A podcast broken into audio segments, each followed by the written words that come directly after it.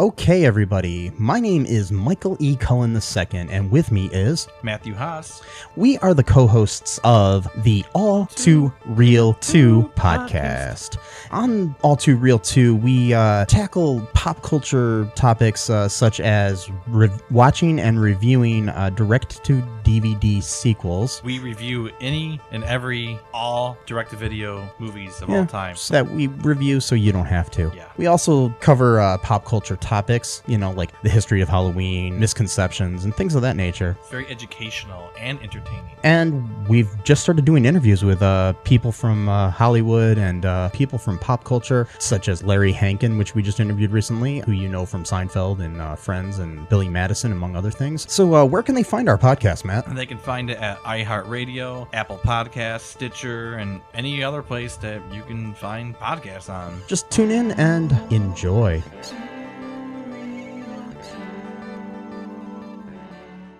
Welcome to the Living the Dream podcast with Curveball. If you believe, you can achieve.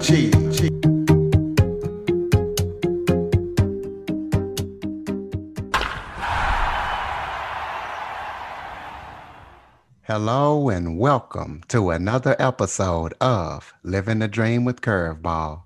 I am your host, Curveball, and today I am joined by Kristen McDermott.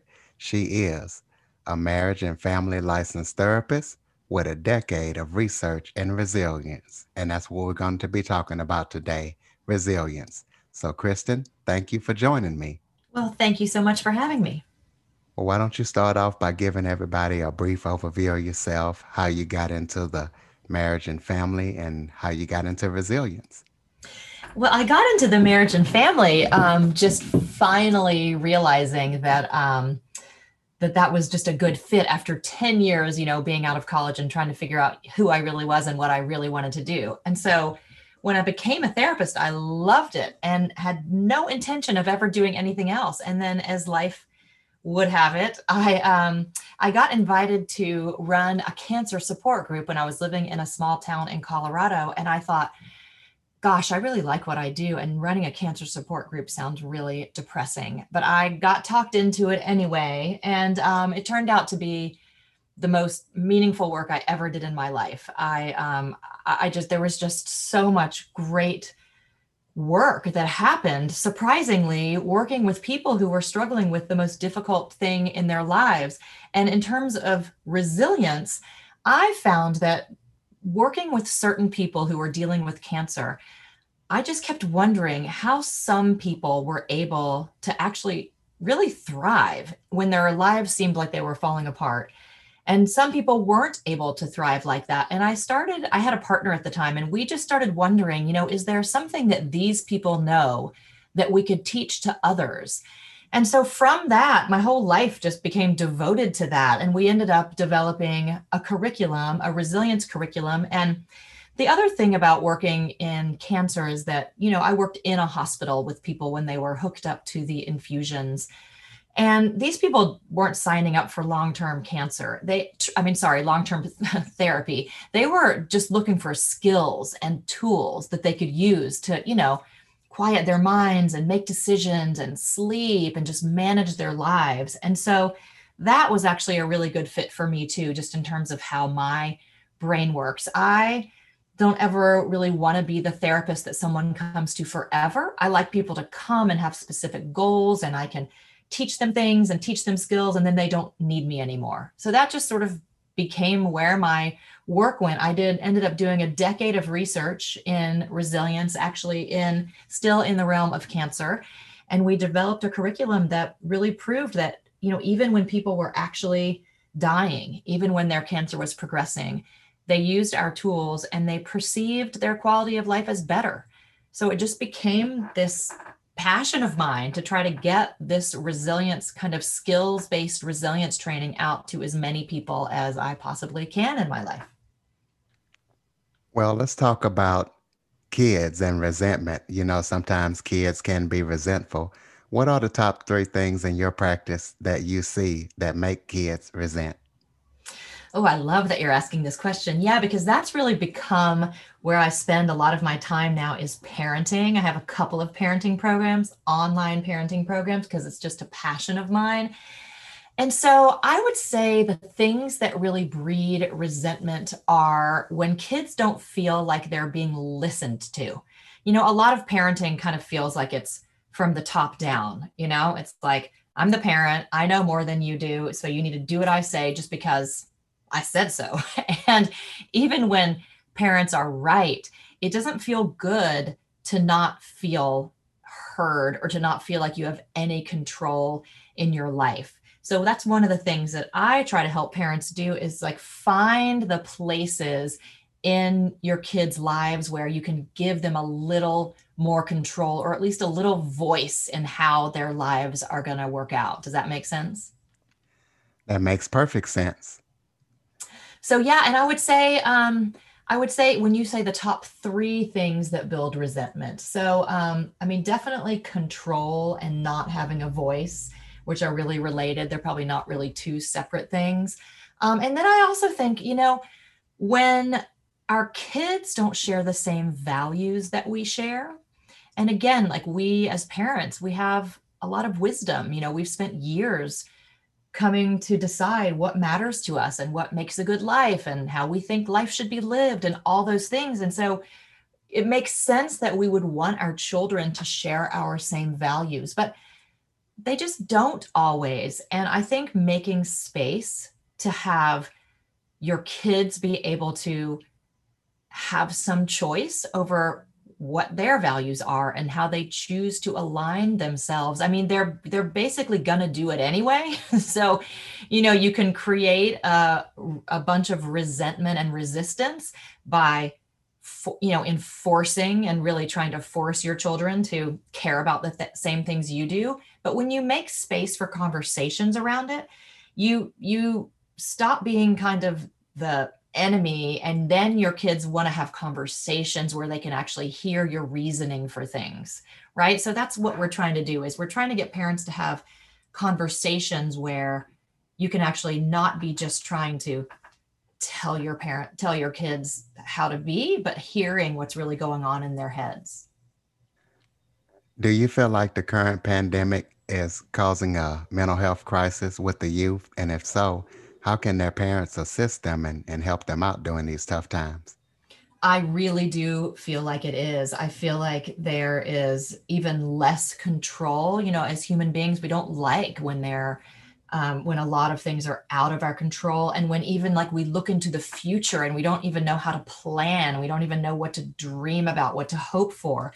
And so i i really think having a conversation where instead of trying to guess what your kids need just asking like our kids know a lot. And i think sometimes we think as parents that we have to have the answers but I think having a conversation with your kids, just actually being curious about, you know, what would you say? I mean, given the restrictions of how we're living our lives, like, is there something we could be doing in this household, in our home culture to make it feel better to you? And I guarantee your kids will have some something that they would like that they feel like would make their lives better. What advice would you give parents about dealing with divorce? Um, I think maybe the biggest thing that comes up for me is um, is I think that one of the most important things we can teach our kids is to listen to what I call their own inner wisdom. You know that place inside of you where you just it's like that gut feeling where you just can feel in your gut kind of what feels right for you and good for you and what doesn't. And one of the things that happens in divorce is that we don't necessarily tell our kids the truth, right? So, like, you know, maybe, maybe uh, uh, the mom is really mad, just really mad at her ex husband, but she doesn't want to talk about why, because maybe it was something that's not good. And so she pretends that she's okay. She pretends like she's not mad because she thinks it's the right thing to do to not bring her her kids into her, you know, anger at her husband. And but the thing is is that kids can feel that. kids can feel your emotions. And so if you are telling your kid, no, no, no, no, no, it's fine. I'm not mad at him at all. Then they're stuck like, wait, so I mean, I'm feeling that there's something here, but my mom's telling me that it's not true. So do I trust myself or do I trust her? And so I think there's a way to acknowledge the truth of what's going on without giving away too many details. So I always invite parents to acknowledge the emotions, but you don't have to give details that you don't want to give about why. But when you when you are concerned and you want your kids to be able to trust what they're feeling in their guts, pay attention to, you know, when you are sort of hiding things or sugarcoating things from your kids and see if there's a way to be honest about that that still protects your privacy. What are the five most important resilience skills that a parent can teach their kids? Well, I think one of them is to tell empowering stories about yourself. So, the way that we talk about ourselves, the way our kids talk about ourselves really matters. So, you know, it can be something that doesn't seem like that big a deal, like I'm not good at math, or it can be something that is a big deal, like I'm not smart. But either way, let's take the one like I'm not good at math. You know, if you think you're not good at math, then you're probably not going to keep trying and pushing and keep asking your teacher to, you know, say it again till I get it. Right. And so then because you're not going to do that, your teacher's not going to think you care that much and then you're not going to you're not actually going to learn it and so then you're not going to do that well and it's just going to become this self-fulfilling prophecy. So if you can find a way to tell the, a better story about yourself like you know what math doesn't always come easily to me but I know when I work at it I eventually get it. That's going to really change how your kid shows up in math class. That kid is going to keep trying and keep asking and then own when they actually finally get it. So that would be one of the really important ones is just tell empowering stories. I also think another one for kids is um, is feel people out. Like we can feel again we can feel in our guts whether people feel good for us whether they feel safe. And i don't mean safe like actually dangerous but that's important too but just like safe like a friend who you can be authentic with or a friend who's just maybe not not so trustworthy. So pay attention to how you feel and how you behave differently around others. And that's that's just a really good way for you know taking control of who you let into your life because you know the people you spend time with that really shapes how you feel about yourself and how you show up in the world.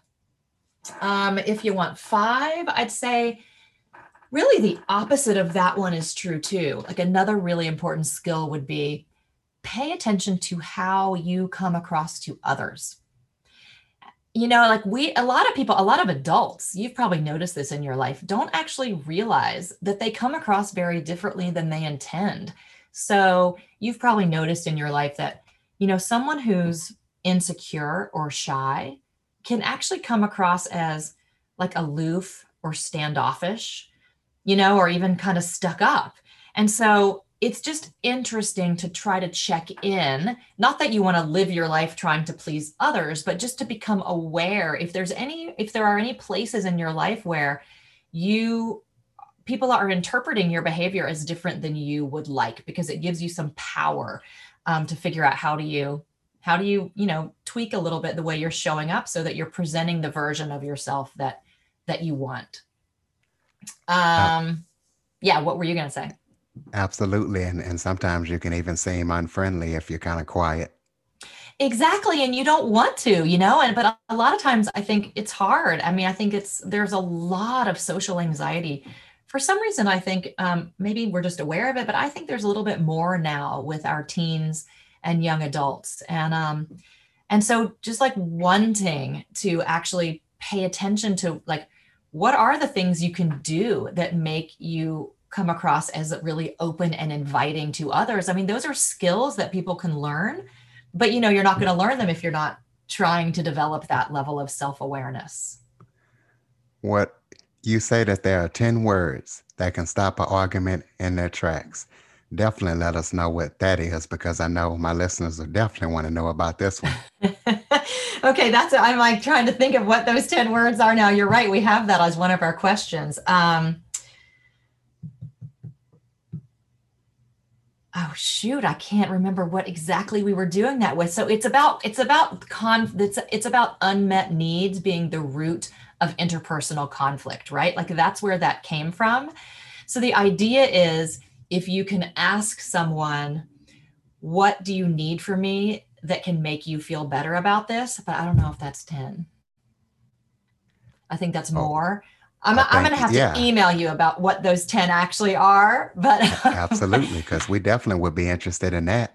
I will definitely email you, but it's definitely asking about like, what do you need from me to feel better?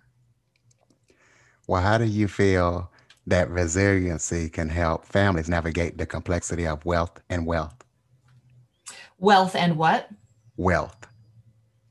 Um, well, because wealth adds another layer of um, another layer of a lot of times um, like it can be entitlement sometimes in kids it can be um, again like values that we talked about before where parents have different values but the kids they're somehow not being translated and so really everything that i try to do in parenting is to help people have conversations. Because when you develop the skills as parents to make it so that you have good conversations with your children about even the tough stuff then the even things like wealth or where you're disagreeing about values you can find a way to disagree but still feel like you're heard.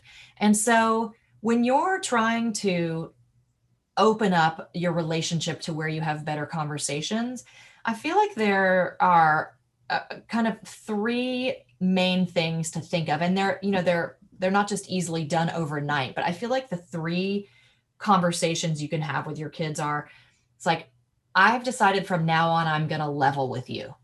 And that gets to that thing that we were talking about before with inner wisdom. Like, I'm going to be, as a parent, I'm going to tell you the truth. I may not always answer every single one of your questions and give you details, but I'm going to tell you the truth about what's going on with me emotionally. I'm going to tell you the truth about the world as I see it. So you can trust me to tell you the truth. So that's the first thing. The second thing is, I'm going to listen to you. I'm actually not just going to be pushing information towards you. I'm going to listen. I'm going to try to listen with curiosity and not an agenda and try to hear what you're trying to say. That doesn't mean I'm going to agree, but I'm going to listen. And then the third thing is, I am going to transfer responsibility to you as often as I can, meaning I'm going to look for places in your life where I can give you more and more responsibility and control over your own life. Now, if you don't live up to that, then I'll take it back. But I'm going to do my best to start treating you like someone who can have some say in your life. And so if you establish that as the ground rules for your relationship, you start having these really great conversations. And then with wealth and entitlement and all those tricky things that happen when money adds this extra layer of complication to your relationship you can you can navigate that sorry Names. that was a long-winded answer oh yeah and that's like just the, the difference between you know being rich and poor you know kind of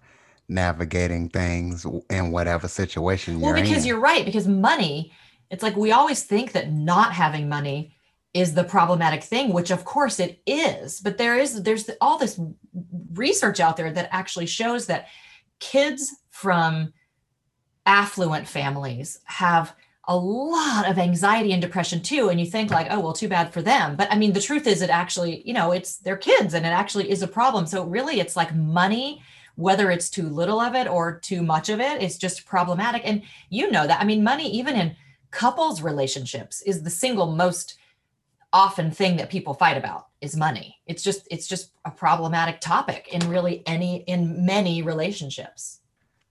More money more problems. Yeah. It seems to be true a lot of the time. So if someone has a trusted advisor like for example to help them navigate financial capital what are some of the other things you think that trusted advisor should be helping them build strength? What other areas should they be helping them with? Well, I love that you asked that question too, because I think most trusted advisors care about the families they work with. And and they they want to have long-term relationships with these families. And so helping those families become more resilient as individuals and as family units and not just more financially resilient but more resilient in terms of being able to weather conflict and overcome adversity and have stronger relationships even though you disagree about things. And so it's the same stuff about like getting your clients to ha- be able to have better conversations where you're talking about the tough stuff but it's not pulling you apart. And so that's what we help trusted advisors do is just build deeper relationships with their clients by actually helping those families build deeper relationships with each other what is the giant myth of self-esteem and whether we as parents have good self-esteem or not how can we raise our kids and train them to have good self-esteem well, I think the myth is that as parents, you know, we look at our kids and we just think they're amazing. I mean, we can just rattle off dozens of qualities that are amazing about them, that we love about them. And so we kind of think that if they could just see how great they are, they will love themselves. Like just because we think they're awesome and wonderful and perfect just how they are, they should love themselves too. And I mean, how many times have you heard it? It's like, you should just love yourself because you're perfect just the way you are. Like you're good enough. And right, you've heard it. I mean, it's sort of become a cliche. Like we all know as adults, we're supposed to just love Definitely ourselves. have. Absolutely. but I mean, even as adults, you know, it's not so easy just because you know you're supposed to. It's not so easy. In fact, I think that it's probably the single most common thing that I see as a therapist is just this deep seated belief that most humans have that somehow they're not good enough. And so with kids and self esteem, there's a really concrete way to look at it that I find helpful, which is that if you can think of two things your personal strengths and your personal values. So, if you can help your kids identify their personal strengths and there are a lot of things that go into personal strengths right? I mean it could be something like you know i'm i'm honest and i'm um, a really hard worker. Those are great. But i also want to think about strengths that are just what comes easy to you? What comes naturally to you? You know are you funny? Like can you always make your friends laugh? Are you a good friend? Are you a good listener? So really identifying what your personal strengths are because think about it if you or your kid spends time using the things that they own as like i'm good at this they're going to feel empowered. They just are. And so the thing about self-esteem is you have to earn your own self-esteem. You can't just have self-esteem because you think you should. You have to earn it. So one way to earn it is to spend time doing things that you feel good doing. So that's strengths. And then the second component is values if you can figure out what your personal values are you know is it that you value you know being physically fit and being a good student and being a good mom whatever it is you get to decide what your own values are. But if you decide what they are and then you live your life in alignment with those values you will feel good about about yourself. You will earn your self-esteem. So i think being really concrete about things like that and having kids you know write them down and you can even write a personal mission statement off of those things. And that level of self awareness about this is who I am, this is what I care about, and this is how I live my life. That's how you earn your own sense of self esteem. What role do you feel that the school should play in teaching our kids emotional intelligence as well as resilience? And do you feel like they're doing a good job at whatever that might be? I mean, I definitely feel like they they should. Um, I totally understand though why it's really difficult. I mean, I have three children, and I mean, it the days you know of are already the schedules at school are already so filled, and typically what happens is, you know, those schools have to find a curriculum, they have to train someone to teach it, and then they have to carve out time in the day to have that teacher teach those kids and then even the schools who do that, which is fantastic that there are some schools who are doing social and emotional learning, but there's this big gap between what the kids are learning and what the parents are learning, which is nothing. The parents aren't included in the whole process. And so, what I have been developing is a way to unite the entire school system in a way that doesn't require training anyone. It doesn't require you know carving out the time and it includes the parents. And it's just i do this with some some nonprofits in los angeles right now where um, and it's for nonprofits who mentor at risk youth. And so these mentors which is the same thing that will happen in the school thing that i'm developing is they don't have to have any training in anything. They just literally pull up an email and it's an email that the parents get to and it just ta- it's like the skill of the week. And so the skill of the week is something like we just talked about like pay attention to how you come across to others. And they literally just have to read it. They don't have to teach it. They just read it aloud. And it's like three or four paragraphs about what this skill is and why it matters. And then it's five questions that they can ask whomever, whether it's one on one mentoring, whether it's mentoring in like a basketball youth activity or a football activity.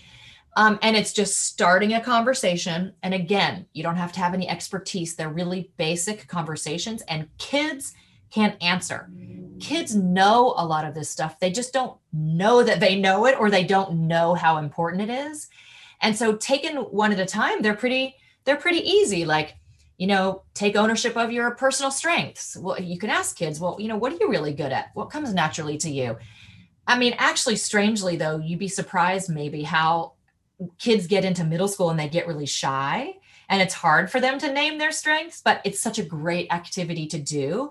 And then that's in there. And so, like I said, like one at a time, these are not difficult conversations, but taken all together, they pull from my curriculum which has been validated in you know four studies with researchers from duke university and proven you know in all these ways to help people be more resilient. So so I, that's what i'm trying to do is get it out there in these little bite size you can have a two minute conversation these bite sized conversations that people can have um, in just a little bit of time that will hopefully kind of move the needle on building resilience why are some people resilient while others are not? And for those who are not resilient, what can they do to build up their resilience?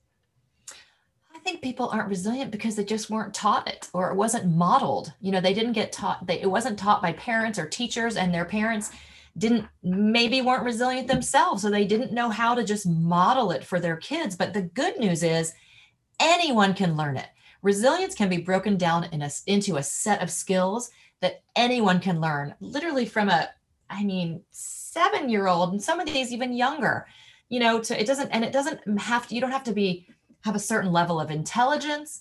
It's just that we haven't, as a country, we haven't done it this way. We haven't, for some reason, we haven't taught it this way. And instead, people feel like you have to, you know, spend a lot of money on therapy or spend a lot of hours in therapy. But the truth is, if you can start learning these skills one at a time, you can change your whole mindset and it's a spiral. It just sort of everything suddenly starts working better. You know you have better thoughts and so people respond to you better and you have better behavior and it's just it's just once you start it kind of builds momentum. But the other thing is true too right? If you don't have resilience you can spiral down. If you don't know how to kind of stop the negative spiral all of a sudden it just builds momentum that way so, I mean, to end on the positive, it's absolutely things people can learn. And um, that's what I'm trying to do. Just get it out there. Well, talk about the five most important conversations that people can have to build personal relationships. So, um, I would say um, the five for your personal relationships is um, what do you need from me? Like, probably one of the most important ones is needs. You know, I feel like in relationships, if we made it more of a habit to talk about needs, um, because we don't we don't we don't always want to give the other person what they need or we maybe we can't you know but we at least getting clear about what you need from me and what I need from you and which things we can help each other with and which things we can let the other person get met on their own. Like, you know, maybe maybe you need to have Friday nights with your friends, and I really feel like I need to have Friday nights as a couple. Well, so that's a conversation, but it can probably be worked out if you're talking about it in terms of like, these are my five most important needs, and these are your five most important needs. And let's figure out a way to try to balance them so we both feel at least like we're, you know, getting our needs met, uh, or at least getting enough of our needs met. Um, for relationships, what else would I say is, um, I mean, I would say having a conversation about boundaries and just like, you know, it's related to needs, but it's like if you have a need to have friends time and you're, you know, but you're you're in a relationship and you're kind of having this maybe conflict about, you know, one person needs more one-on-one time and one person needs more friend time. Like being clear about setting boundaries and like and and and not you know stepping over each other's boundaries that's a really important conversation it's like you know how can we define boundaries that make it feel like if i'm out with my friends you know we have a boundary that you're not gonna you've agreed that i can go and you're not gonna text me 15 times or call me four times or have an emergency that makes me come home. So i think boundary conversations are really important in relationships. Uh, the other thing is just basically explain what feels supportive. Like you know how sometimes in relationships someone's trying to be supportive but it's just missing? It's just not what you want? You know maybe someone maybe like in a friendship for example like you know someone wants to um i don't know come over like be in your space more but what you really need is like you know to like have our check-in time but like you don't have time to like have as many conversations as they need. So the point is just like let people know like yes i'm upset but what i really need from you is like let's go on a hike on sunday but i don't need for you to call me every single day and ask me to talk about why i'm upset. Right? Does that make sense? Absolutely. um oh well for the another one about relationships is just listening right? It's like you know when you can have a conversation about like how does it feel when i'm listening to you? Like do you do you get do you get that i hear you or do you feel like sometimes i'm like you're talking and i'm you know trying to fix something but not really hearing you know so like having a conversation about what it looks like to really listen to someone for them to really feel heard that's really a fantastic conversation for relationships because that happens a lot where the way someone listens is to like immediately need to fix it, right? And that can feel really great and empowering to that person. And that's what they would need from someone else. Help me problem solve and fix this. But what the other person needs is like, I don't actually need you to fix it. I just need you to hear me and let me feel this emotion. Have you ever seen the um have you ever seen that YouTube video where the man and woman are sitting on the sofa and um, she has the nail sticking out of her forehead? No, I haven't. Um, t- tell Like us about you- that one. If you google it it's just it's really a great it's like a little two minute youtube video but it's basically what i was just saying. It's basically you can't see the front of the woman's head but she keeps saying um, i just have this pain. It's just like this pain. And he's saying yeah but i mean i think and she keeps interrupting him. And the point is like he wants her to just take the nail out of her forehead but she just wants him to hear and like empathize and let it be okay and be with her while she's feeling that emotion and i just think it's such a great representation of some sometimes how different people have different needs when it comes to you know how to listen to someone so look it up if you haven't seen it it's really funny Definitely will do. Let's talk about any um, upcoming projects that you might have. Are there any projects that you're doing now? Any books? Anything that you would like to plug to let my listeners know so they can take part in it? Or Absolutely. Well, I we have just launched resilience based parenting and so it is a it's an audio course and so we're trying to make everything super bite sized so that it fits in your life and you'll actually use it. So it literally you sign up for it and you get um, an email and in that email you just click the link and it is a less than 10 minute audio lesson. So you can you don't have to stop what you're doing, you know, it's audio which is fantastic. You can be walking the dog or washing the dishes or whatever. And so That's the skill of the week. And it's just, again, it's giving you the, the skill of the week and the conversation to have with your children for that week to improve your relationship with your kids. And then if you liked it and you want to go deeper in that skill, in a couple of days, you get a worksheet that you can do with your kids. And if you want one more level deeper in another couple days, you get another resource. But basically, if you just listened to the 10 minute audio and it, they come every week in your inbox, it will take your parenting to the next level. It's really taking all this giant curriculum that I have spent all these years developing and getting it down into these really condensed, actionable skills that you can learn and teach to your kids. So that's my big thing that I'm really excited about. We also have one that's called Parenting Through Divorce. And that just helps parents, you know, the biggest thing in divorce, I think, is like, will my kids be okay? And so this is, it's the same, it's audio lessons, but it's basically just audio lessons specifically for how do you, as a parent, um, have conversations with your kids that will let you know that your kids are going to be okay and that you and your kids are building resilience and you are actually becoming closer as a family unit in the process. Well, go ahead and throw out that website or any contact info so people can take part in these courses if so they would like the, to best place to go is macdermottmethod.com. And macdermott is M A C D E R M O T T. So it's macdermottmethod.com. And we did a forward slash curveball.